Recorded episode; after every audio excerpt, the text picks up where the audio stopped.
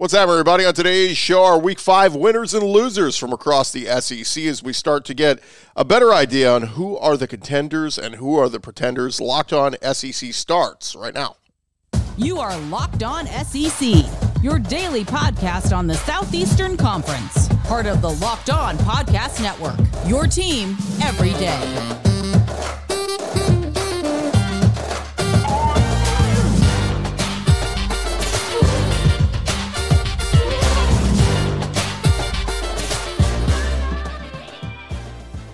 And what's happening, everybody? Welcome into Locked On SEC. It's great to have you guys along. This episode is brought to you by FanDuel Sportsbook, official sportsbook of Locked On. Make every moment more. Right now, new customers can bet $5 and get $200 bonus bets guaranteed. Visit FanDuel.com/LockedOn today to get started. I'm Chris Gordy. Thanks for making Locked On SEC your first listen every day. We're free and available wherever you get your podcasts and on YouTube, part of the Locked On Podcast Network, covering your team every day. All right, we do it every week.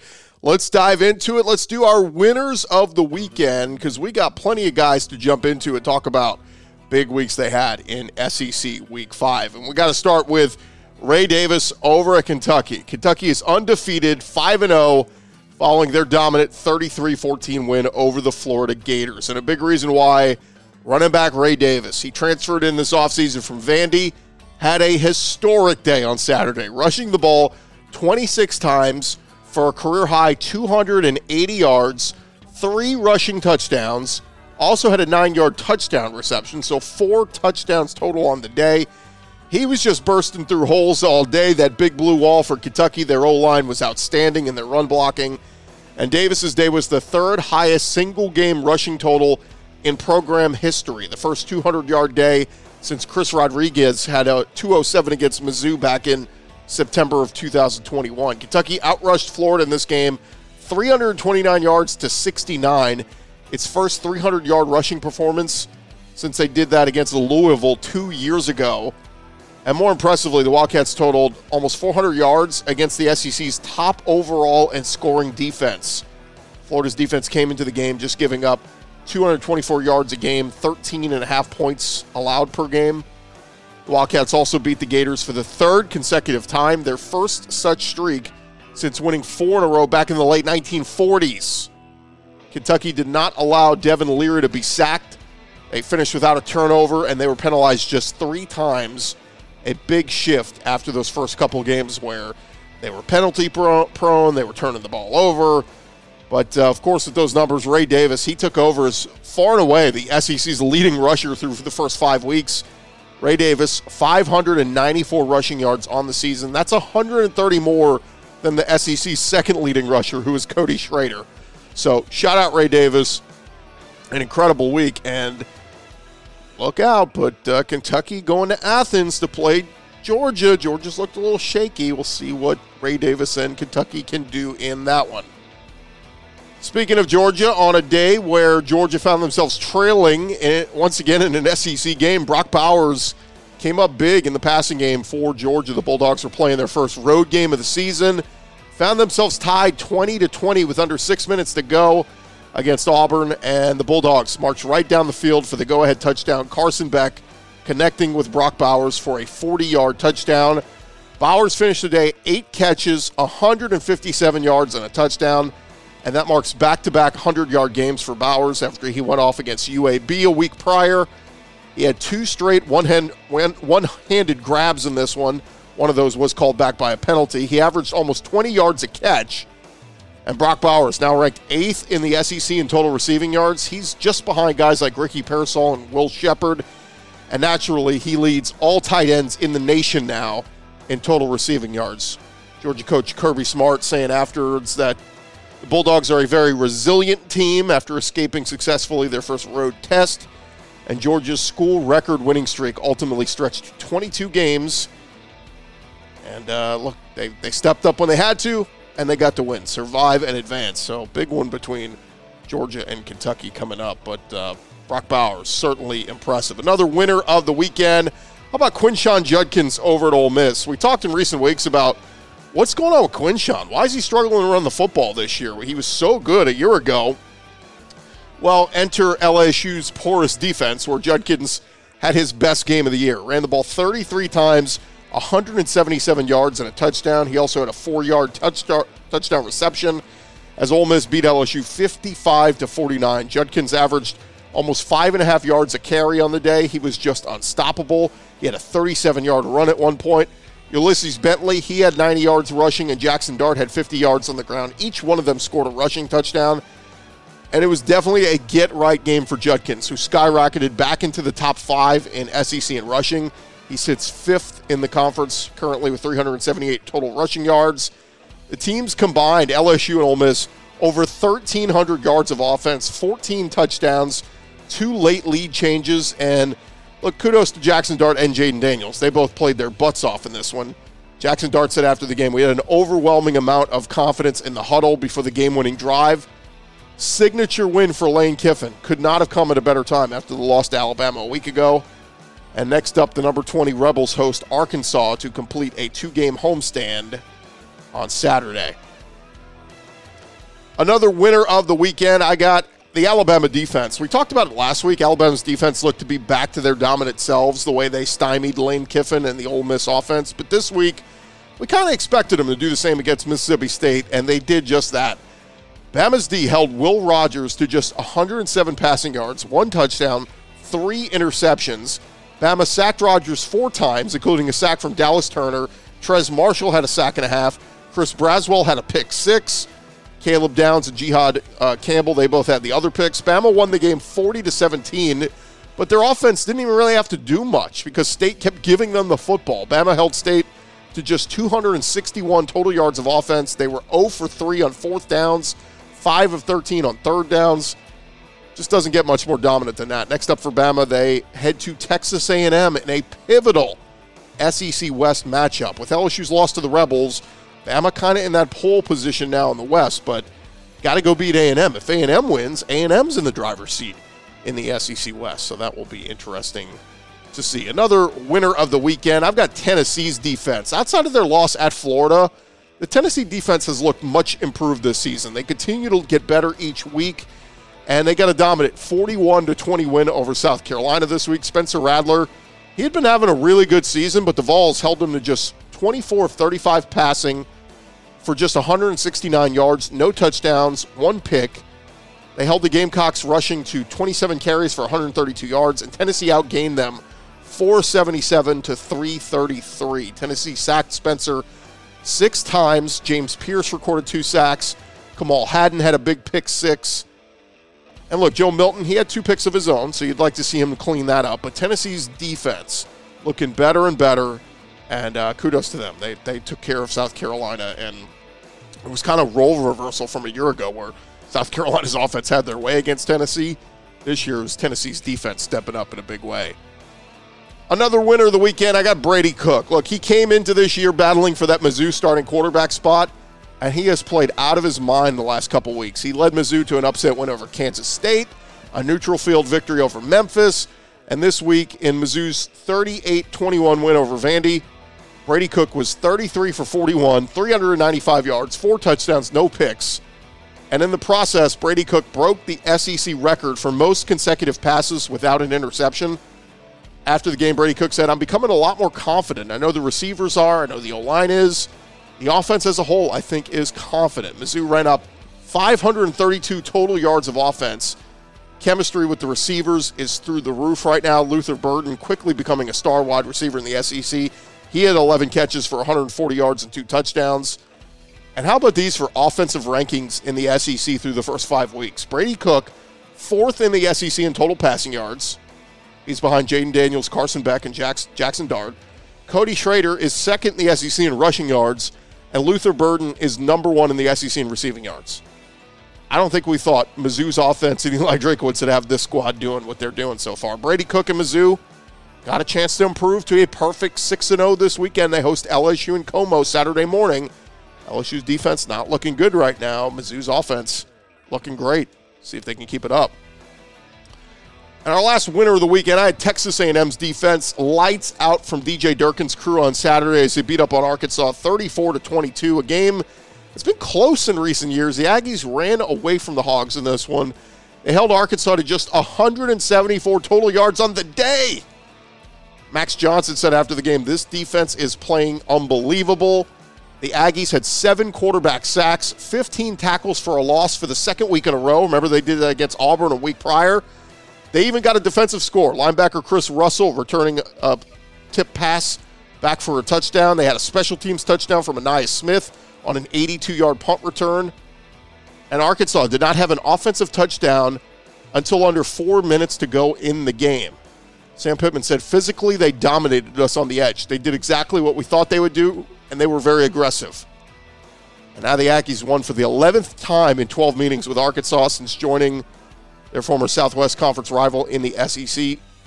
Texas A&M home next Saturday against 12th-ranked Alabama, which, as the number one team 2 years ago, remember, lost 41-38 on a game-ending field goal in their last trip to College Station. So a big, big game for Texas A&M and Alabama coming up this weekend. Thank you guys so much for making Locked On SEC your first listen every day. Coming up next, we'll get to our losers of the weekend. That's coming your way in just a sec. Well, first, I want to remind you guys, this episode is presented to you by our friends over at Athletic Brewing. Look, now it's time for your Game Changer of the Week, brought to you by Athletic Brewing Company. Much like Quinshon Judkins, last week having his best game of the season, ran the ball 33 times for 177 yards in that upset win over LSU. Athletic Brewing Company, they are changing the non-alcoholic beer game, just like Quinshon Judkins was a game changer. They make non-alcoholic beers that actually taste good, full flavor, well-crafted, just like a full-strength beer. Their brews are great-tasting and award-winning. They beat out that full-strength beer in global competitions. They brew over 50 styles of craft, non-alcoholic beer, including IPAs, golden sours, and much more. They are fit for all times. You can drink them anytime, anywhere, and make any activity even more enjoyable, like watching a big game, watching your kids' game, working out, whatever it is. There's no hangovers ever, and you can find Athletic in stores, online, or at bars around the country. They are growing so fast. They're the fastest-growing non-alcoholic brewery in the U.S., so get on board. You can find Athletic Brewing Company's non-alcoholic brews at a store near you, or check them out or at athleticbrewing.com. And if you're a first-time customer, you use our promo code LOCKEDON, LOCKEDON. That'll get you 15% off your first order. That's Locked On at checkout, 15% off at athleticbrewing.com. Near beer, exclusions and conditions apply. Athletic Brewing Company, fit for all times. Going along here, Locked On SEC. I want to remind you guys, college football season here. Every Friday, we've got the Locked On College Football Kickoff Live, going live on our YouTube channel and all the Locked On College YouTube channels, 11 a.m. to 1 Eastern. That's 10 a.m. to noon Central. College Football Kickoff Live, getting you set for the weekend of games, taking you all over the world of college football. Thank you guys for making us your first listen every day. Shout out to our everydayers coming back. We had some great shows playing for you guys throughout this week as well. So keep coming back and checking us out. All right, we did our winners of the weekend. Now, we don't like to call them losers, but we say who disappointed us this week. So that's what we're going to dive back into. We did our winners, who disappointed this week, and I don't think there was any bigger disappointment to me with how good the LSU offense played. How about the LSU defense? My goodness, I was willing to write off LSU's offense, awful defense a week ago against Arkansas, because I thought, okay, K.J. Jefferson, the Hogs, they were a desperate team, got into a shootout with LSU. But it turns out LSU's defense is just downright awful this year. Now look, Ole Miss's defense wasn't great either, but the Tigers and the Rebels combined for over 1,300 yards, 809 yards coming from the passing game. Lane Kiffin said after the game, I'll tell you my storyline. We're down 2 scores in the fourth quarter, and it would have been easy to give in. We get 2 stops, we drive the field twice, no fluke plays, 700-plus yards, no turnovers, score twice, and we won the game. Yeah, LSU's offense on the day, 706 total yards of offense. They threw for over 300. They ran for over 300. As balanced as you can get. Ole Miss, an impressive 9 for 16 on third downs. They were even 2 for 3 on fourth downs. You know how Lane loves to go for it on fourth. And Ole Miss did not turn the ball over. And for LSU, Matt House, he got some love a year ago. Some people said, oh, this LSU defense looks pretty good with Matt House pulling the strings. They've got some big questions to answer. Their defensive backs can't cover very well. Their defensive line struggled to find any pressure. They had 0 sacks on Jackson Dart this week. That's what guys like Harold Perkins, Mason Smith, Makai Wingo. What the heck happened to LSU's defense? They got to do some soul searching, man. Next up for them, it's an early Saturday morning game at Mizzou. And we just told you how good Mizzou is playing right now offensively. Big, big game for them. Ooh. All right, our next disappointment of the week, it's the Auburn passing game. I never thought I would say this about a Hugh Freeze offense, but they got some problems, man, particularly a quarterback problem. Peyton Thorne just cannot throw the football very well at Auburn. It's weird because he threw it well at Michigan State, but he has struggled. He had just 10 completions on Saturday for just 82 yards, no touchdowns and a pick, which, of course, came in the final minutes of the game and all but wrapped up the game for Georgia. Thorne now has thrown under 100 passing yards in 3 of his 5 starts this season at Auburn. I mean, it's like Jordan Jefferson back in the day at LSU. Like, that's the kind of numbers Peyton Thorne's putting up. He did have a 61-yard run early in this one, and that kind of set the tone. Auburn went down and got points. Finished with 92 yards rushing. And I get, look, it's Georgia's defense, okay? We should probably be giving a hat tip to Auburn for even keeping this one as close as they did. I know the fan base was excited. You know, hey, we were supposed to lose by 14. We kept this one close. But it's hard for me to look down the road, man, and see Auburn winning a bunch of SEC games if this passing game is going to continue to struggle like this all season. I've been saying maybe it give Robbie Ashford more of a look. I know he got in there a little bit this past week again, but, like, what's the deal? Why is Peyton Thorne, and I get it, like the offensive line's not great. He's got pressure in his face. Chemistry with the receivers still kind of growing there, but like, let's go. Come on, we're in week 6 now. Like, when's it going to click? Auburn did run the ball decently, 219 yards on the ground against Georgia, but again, passing game leaves a lot to be desired, and Auburn has an open date before they host LSU here very soon. Another disappointment of the weekend. I got the Florida run game. Florida came into this year with one of the best backfields in the country with Trevor Etienne and Montrell Johnson. They had some solid games so far this season, including when they ran the ball all over Tennessee and the win against the Vols. But this weekend against Kentucky, Gators held to just 29 rush attempts for 69 net yards. Johnson had 42 yards. Etienne had 29 yards. Florida's O-line, they just struggled to get a push against Kentucky's D-line. They sacked Graham Mertz 3 times, forced an interception. But for the Gators, who were becoming one of the better rush teams in the SEC, being held under 70 rushing yards on the day, I think they were like 4th in the SEC in rushing a week or so ago. They dropped to 10th in the conference in rushing yards per game. Gators should be able to bounce back this weekend. They get a home game against Vandy. And it's a revenge game. Keep in mind, the Doors got them last year. So we'll see if the Gators bounce back, and hopefully their run game bounces back. All right, next up in our disappointments of the weekend, I had Spencer Rattler and the Gamecock offense. They had a couple of early season wins. I was really starting to like what we were seeing out of Spencer Rattler and the South Carolina offense, but Rattler came crashing back down to earth this week in Knoxville. He threw for just 169 yards, no touchdowns, a pick six, and the Gamecocks producing just 330 yards of offense. Xavier Leggett held to just 50 yards receiving.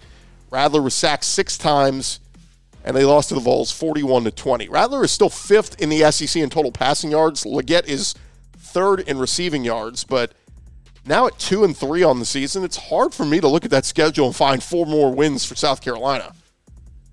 In fact, the next 3 weeks, it'll be Florida, at Mizzou, and at Texas A&M. They still have to play Kentucky and Clemson on the back end of the schedule. We'll see if Rattler can bounce back. But, man, it's just Spencer Rattler maybe looking at it going, maybe I should have gone to the NFL. Things not going well there in Columbia. All right, another depressed of the weekend. I've got K.J. Jefferson and Rocket Sanders. I had high hopes this past week for K.J. Jefferson in Arkansas. I really thought they had a chance and maybe pulling off the upset of A&M. Their offense was moving so well a week ago against LSU. But that A&M defense shut down the Arkansas offense. K.J. Jefferson just 9 of 17 passing for 132 yards, 1 touchdown, 1 pick. We saw the return of Rocket Sanders in the backfield, but he was held to just 11 carries for 34 yards. And Arkansas just 174 yards of total offense. And now we're looking sideways at Dan Enos saying, you have 2 of the most experienced players in the SEC in recent years, and you can't get anything going with either guy on offense. Look, there were so many complaints about Kendall Briles running that offense last year, but it was never this bad. KJ's had two games this season where he's thrown for 136 yards or less. He never had an offensive output that low in any game last year. And Rocket Sanders, one of the leading rushers in the SEC a year ago. I know he's been banged up, but in two games so far this year, 26 carries, just 76 yards. That is a 2.9 yard per clip. Next up for Arkansas, they have to go to Ole Miss. At 2-3, you lose this one, this season starts to slide, and we start talking about Sam Pittman on the hot seat and who's going to replace him. All right, another deep press of the weekend, Will Rogers. It is officially time to hit the panic button for Mississippi State. Remember when Will Rogers used to put up eye-popping numbers, throwing the ball all over in the SEC the last few years? Where is that Will Rogers? He was held to just 107 passing yards this week against Bama. One touchdown, three interceptions, including a pick six, and Rogers now a dismal 0-4 in his career against Nick Saban. Rodgers now on the season has just over 1,000 passing yards and 7 passing touchdowns. He's 10th in the SEC in passing yards, tied for 9th in passing touchdowns. It's a guy who was like top 2 or 3 in the SEC in passing the last couple of years. It's just a far cry from that guy who dominated in the air raid system. And this offense scored just 14 against LSU, just 17 against Bama. They should bounce back this next week with a home game against Western Michigan. And our last deep press of the weekend, I'm putting Vandy's defense in here. Look, I know it's Vandy. They're not supposed to be very good, but Vandy is 2-4 on the season, 0-2 in the conference. They were supposed to be getting better defensively. We know that's Clark Lee's calling card, but, man, Vandy just looks sloppy at times on defense. This past Saturday, they gave up 532 yards of offense to Mizzou. This is a week after they gave up 45 points to Kentucky and Nashville. They had no sacks on Brady Cook. They did recover Theo's fumble, but these next three games they have to play at Florida, Georgia, and at Ole Miss. To me, things are only going to keep getting worse for Vanderbilt's defense. At this point, just looking at their schedule, they'd be lucky to get 2 more wins on the season, and that sucks because it felt like Clark Lee had this program moving forward in the right direction, but I just don't see them pulling an upset on anybody here in these next couple of weeks. All right, thank you guys for making Locked On SEC your first listen every day. Coming up next, we'll get to some of the rankings and stuff going on around the conference that's coming your way in just a sec. First, I want to remind you guys, this episode presented to you by our friends over at FanDuel. Look, snap into the action this NFL season with FanDuel. They are America's #1 sports book because right now, new customers, you're going to get $200 back in bonus bets guaranteed when you place a $5 bet. That's $200 in bonus bets, win or lose.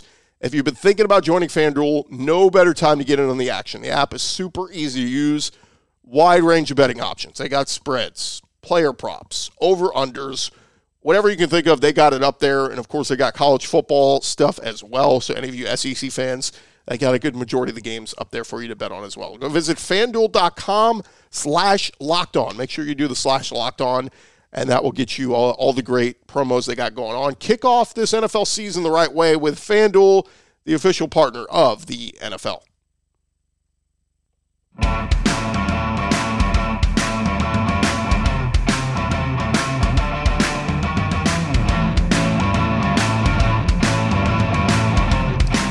All right, roll along here. Locked On SEC. Again, thank you guys for making us your first listen every day. And shout out to our everydayers who keep coming back every day. I had a few tidbits I wanted to get in here real quick. I almost want to give a disclaimer to some of our folks out there. If you're not a fan of Georgia or Bama, like I've seen some LSU fans jumping ship this week, saying Brian Kelly may not be the right guy. A week ago, I saw the same thing at Ole Miss. People saying the same thing about Lane Kiffin, oh, God, he should have went to Auburn. What are we doing? There seems to be this stipulation that, like, we think we can win a championship. And it is starting to feel like unless you have either Nick Saban or Kirby Smart as your head coach, it's feeling like in the SEC, your ceiling is 10-2. Like, the best you can do, unless Kirby or Saban is your head coach, is 10 wins. And we saw Lane do that a couple of years ago. You know, Brian Kelly did it a ton at Notre Dame. He did it last year at LSU in his first year. But it's starting to feel like that may be the ceiling for a Josh Heupel, for Brian Kelly, for Lane Kiffin, Jimbo Fisher at A&M. We'll see how this season plays out. But if we end up with Georgia, Bama right back in Atlanta like we thought, Georgia undefeated, Bama with the one loss to Texas, I find it really, it becomes a lot harder to make a case that any other SEC team has a chance to win a championship, at least in the current format, right? When we expand to the college football playoff expansion next year, you know, we'll add more teams. But it's, if somebody was asking me, like, doesn't it feel like there's a cap on everybody else in the SEC? And it does start to feel that way. It starts to feel like everyone, it's just the SEC's too tough. Everyone beats up on one another. And as good as your team is, like Tennessee and Josh Heupel were a year ago, the injury to Hendon Hooker, we get what happened, but they were good. They were losing that South Carolina game even with Hendon. So is there a cap? Is it just raise your or lower your expectations if you're a fan of an SEC school that is not coached by Kirby or Saban? Odds that you go 10-0 and 11-1 or 12-0 and get to the playoff. Not likely, but again, with the conference or playoff expansion next year, that will help. But bringing in Texas and Oklahoma ain't going to help make the path easier for anybody. All right, let's dive into just a few more notes here. Week 5, some exciting matchups this past week in the SEC, and ESPN put out their latest power rankings. Seven teams from the SEC found themselves in the latest top 25 in the SEC power rankings. And here's what they had. They had Georgia number 1. They had Alabama number 10. They had Ole Miss coming in at number 16 with the win over LSU, Tennessee number 20, Kentucky 21, Missouri in the top 25 at 24, and Texas A&M at 25 overall. Now, as far as the other rankings go, in the AP poll, we had Georgia 1, then we had Alabama down there at 11, we had Ole Miss at 16, Kentucky at 20, Mizzou 21, Tennessee 22. They actually kept LSU in the top 25. They're number 23. So, 20, 21, 22, 23, all in the AP poll from the SEC. And then over in the coaches poll, more of the same. Georgia was 1. Alabama was actually up a spot from 11 in the AP to 10 in the coaches poll. Ole Miss up a spot 16 in the AP, 15 in the coaches poll. Tennessee 22 in the AP, but 18 in the coaches poll. Kentucky 20 in both polls. Mizzou 21 in the AP, 22 in the coaches poll. LSU at 23 in both. And others receiving vote, it was Texas A&M, basically 3 spots out in both polls. So Texas A&M outside of the top 25, but they're earning some respect to climb back into this thing. And just a few more notes before we call it a show and get out of here. SEC Nation is headed to Athens for an SEC East showdown this coming weekend. It'll be number 1 Georgia and Kentucky, an undefeated Kentucky team and an undefeated Georgia team heading to Athens this weekend. Laura Rutledge will be back hosting SEC Nation, along with Paul Feinbaum, Roman Harper, Jordan Rogers, and Tim Tebow. Marty and McGee will also be on location live, so good for them. And then lastly, College Game Day, they're heading to a Big 12 showdown, but it's a future SEC showdown as they're headed to Dallas for the Red River, what are they calling it now? Red River Showdown, Red River Rivalry. Can't say shootout anymore, but it'll be Texas versus Oklahoma on Saturday, one of the most historic rivalries in college football. Should be a fun one. Both teams are ranked in the top 15. Texas coming off a dominant win over Kansas, and Oklahoma absolutely routing Iowa State. So should be a good one there and a good early preview for those of us in the SEC currently who want to get an early preview of what that rivalry looks like coming to the SEC next year. It just sounds so weird. Texas versus Oklahoma will be an SEC game a year from now. Totally nuts. But anyway, one more year in the Big 12. We'll check that out this weekend. Again, SEC Nation going to be covering Georgia and Kentucky. I just wonder, are they missing the opportunity for A&M Alabama? That one might be the best game of the week in the SEC. That is going to do it for this edition of Locked On SEC. Thank you guys so much for making us your first listen every day. Again, shout out to our everydayers. Keep coming back.